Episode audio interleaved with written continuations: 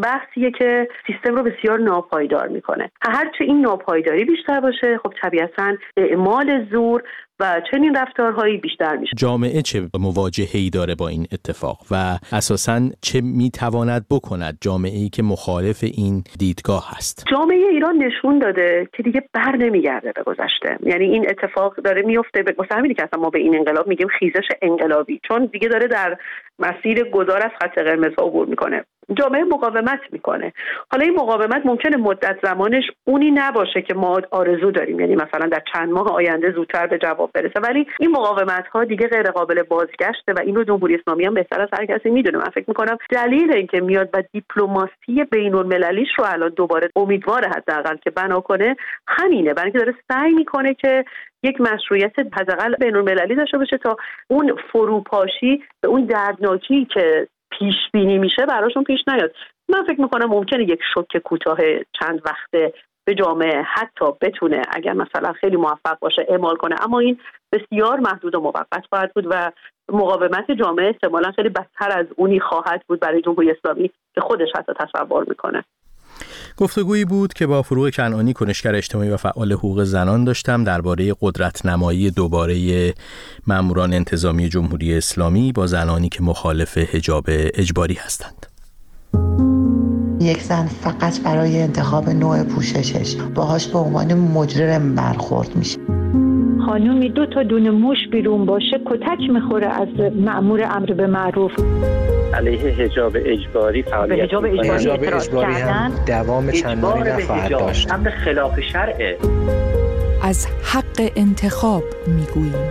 اینجا در رادیو فردا. دوره پوشش زورکی به سر آمده. زنان جان به لب رسیدن. در پیوند با این موضوع خبرگزاری صدا و سیمای جمهوری اسلامی هم خبر داده که محمد صادقی بازیگر تلویزیون به دلیل آنچه تهدید ماموران پلیس عنوان شده بازداشت شده. آقای صادقی در اینستاگرام خودش با حمایت از زنان که به فشار حکومت معترض هستند علیه حجاب اجباری هم صحبت هایی کرده بود. همچنین لحظات ورود و حمله ماموران امنیتی به خانهش برای دستگیریش رو به صورت زنده در اینستاگرام منتشر کرد. در ویدیویی که او منتشر کرده و با قطع و وصل مداوم همراه صدای شکستن در توسط مامورانی که به خونه او حمله کردند و فریادهای کمک کمک به گوش می‌رسه. ویدیو دیگری هم در فضای مجازی از سوی اکانت های نزدیک به جمهوری اسلامی منتشر شده که آقای صادقی رو از زاویه دید ماموران در حال فیلم برداری از صورت اونها نشون میده که با گفتن چرا صورتت رو گرفتی به حضور اونها در خانهش که با توسل زور بوده اعتراض می‌کنه. اما در خبری دیگر دبیر کمیسیون برنامه درسی و تربیتی شورای عالی آموزش و پرورش اعلام کرده که از این پس دانش آموزان ایرانی ملزم به یادگیری زبان انگلیسی نیستند. اما یادگیری زبان عربی همچنان اجباری است. فاطمه رمضانی امروز 25 تیر گفته که دانش آموزان باید یک زبان خارجه رو در دوران تحصیل در دوره متوسطه اول و دوم بخوانند اما این زبان الزاما انگلیسی نیست. به گفته این مقام شورای عالی آموزش و پرورش دانش آموزان ایرانی می‌تونن به جای انگلیسی زبانهای فرانسه، آلمانی، ایتالیایی، روسی، چینی و اسپانیایی و همچنین دروس تکمیلی عربی رو به گفته او انتخاب کنند. چند ماه پیش رئیس سازمان مدارس و مراکز غیردولتی ایران هم از برنامه این نهاد دولتی برای کنار گذاشتن و تغییر محتوای کتابهای آموزشگاه زبان خارجی به دلیل انتقاد علی خامنه ای رهبر جمهوری اسلامی از محتوای کتابهای درسی خبر داده بود. امروز یک شنبه در ادامه اعتراض های بازنشستگان تأمین اجتماعی روز یک شنبه شماری از بازنشستگان تامین اجتماعی از جمله در اهواز، شوش، کرخه و هفت تپه در اعتراض به عدم رسیدگی به مطالبه هاشون دست به تجمع زدن. شماری از بازنشستگان فولاد اصفهان هم در این روز مقابل ساختمان بازنشستگی فولاد در این شهر جمع شدند و تجمع کردند. گزارش هم از برگزاری تجمع کارگران مجتمع فولاد گیلان منتشر شده که به مرگ یکی از همکارانشون و تبعیض علیه پرسنل اعتراض داشتند. در هفته های گذشته بازنشستگان تامین اجتماعی و بازنشستگان بازنشستگان مخابرات در شهرهای مختلف ایران در اعتراض به وضعیت معیشتی، عدم تناسب مستمری تعیین شده با نرخ بسیار بالای تورم و گرانی های روزافزون تجمع های اعتراضی برپا کرده بودند. اما در اینجا گزارشی داریم از شهاب اموپور در حالی که موج کم سابقه گرما این روزها بسیاری از کشورها رو در بر گرفته و موزل گرمایش جهانی یکی از مسائلی است که همچنان حل نشده جان کری نماینده ویژه ایالات متحده در امور تغییرات اقلیمی امروز به پکن سفر کرده تا با مقامهای کشور چین درباره مسائلی از جمله تغییرات آب و هوایی گفتگو کنه. روابط این دو کشور از ماهها پیش بر پایه مواردی از جمله جزیره تایوان حقوق بشر و محدودیت‌های مالیاتی دچار تنش شده بود. بشنوید گزارش شهاب اموپور رو از فرانسه.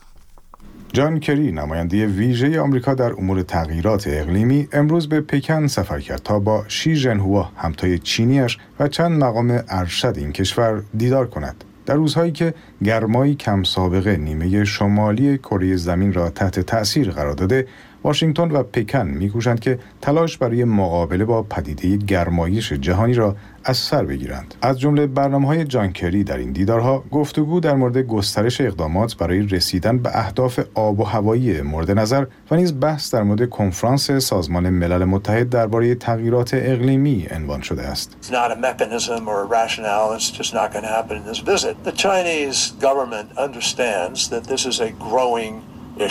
جمهوری خلق چین و ایالات متحده امریکا از بزرگترین تولید کنندگان گازهای گلخانه‌ای در سراسر گیتی به شمار می‌روند. جان کری و مقامات کشور چین طی نشست‌هایی در روزهای یکشنبه تا چهارشنبه به طور ویژه مسائلی تخصصی از جمله کاهش انتشار گاز متان، ایجاد محدودیت در استفاده از زغال سنگ، مهار جنگل زدایی و کمک به کشورهای فقیر برای مقابله با تغییرات اقلیمی را در گفتگوها مورد توجه قرار می‌دهند. با توجه به اینکه شی ژنهوا و جانکری در درازای دو دهه سبب گرمی روابط دیپلماتیک میان کشورهایشان شدند برخی از کارشناسان ناظر بر روابط میان دو کشور اکنون بر این باورند که این دو احتمالا در مورد تعرفه های مالیاتی نیز مذاکره می کنند. چین با اعمال تعرفه و سایر محدودیت ها از سوی آمریکا بر واردات پنل های خورشیدی و قطعات باتری چینی مخالف است. در سوی دیگر اما واشنگتن میکوشد که از تولید کنندگان آمریکایی در برابر رقبای ارزان قیمت در چین پشتیبانی کند. به ویژان که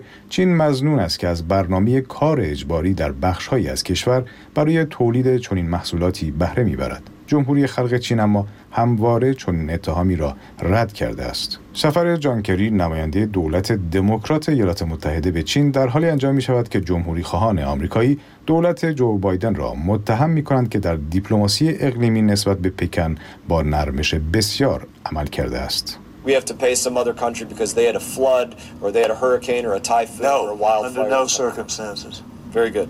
I'm glad to hear you say that. اعضای حزب جمهوری خواه آمریکا می‌گویند در حالی که انتشار گازهای گلخانه‌ای در چین همچنان در حال افزایش است ایالات متحده اقداماتی پرهزینه را برای پاکسازی انرژی در پیش گرفته است. چین و آمریکا از جمله بزرگترین سرمایه‌گذاران در حوزه انرژی های تجدیدپذیر هم به شمار می روند. بیش از نیمی از سرمایه‌گذاری جهانی در زمینه انرژی های تجدیدپذیر توسط جمهوری خلق چین انجام شده است. با این حال این کشور در سال گذشته باز هم به استفاده از انرژی کربنی روی آورد. بر پایه گزارش ها پکن در سال 2022 در قیاس با 8 سال پیش از آن بیشترین تعداد مجوز را برای ایجاد نیروگاه های زغال سنگی صادر کرد. پس از ماهها تنش میان دو کشور این سومین سفر یک مقام ارشد آمریکایی به چین در هفته های اخیر است. دو سفر پیشین که توسط آنتونی بلینکن وزیر امور خارجه و ژانت یلن وزیر خزانهداری ایالات متحده انجام شد تا کنون نتایجی ملموس را بر بهبود روابط میان دو کشور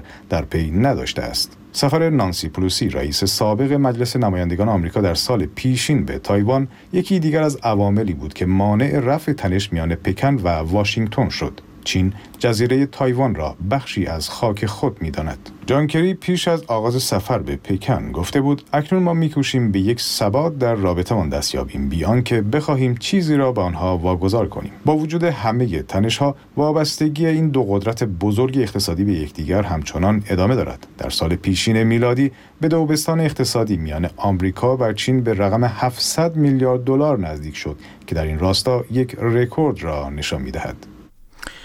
با پخش این گزارش از شهاب اموپور درباره روابط اخیر ایالات متحده و پکن به پایان این بخش خبری می‌رسیم. از اینکه با من بنیامین صدر همراه بودید سپاسگزارم. خدا نگهدار.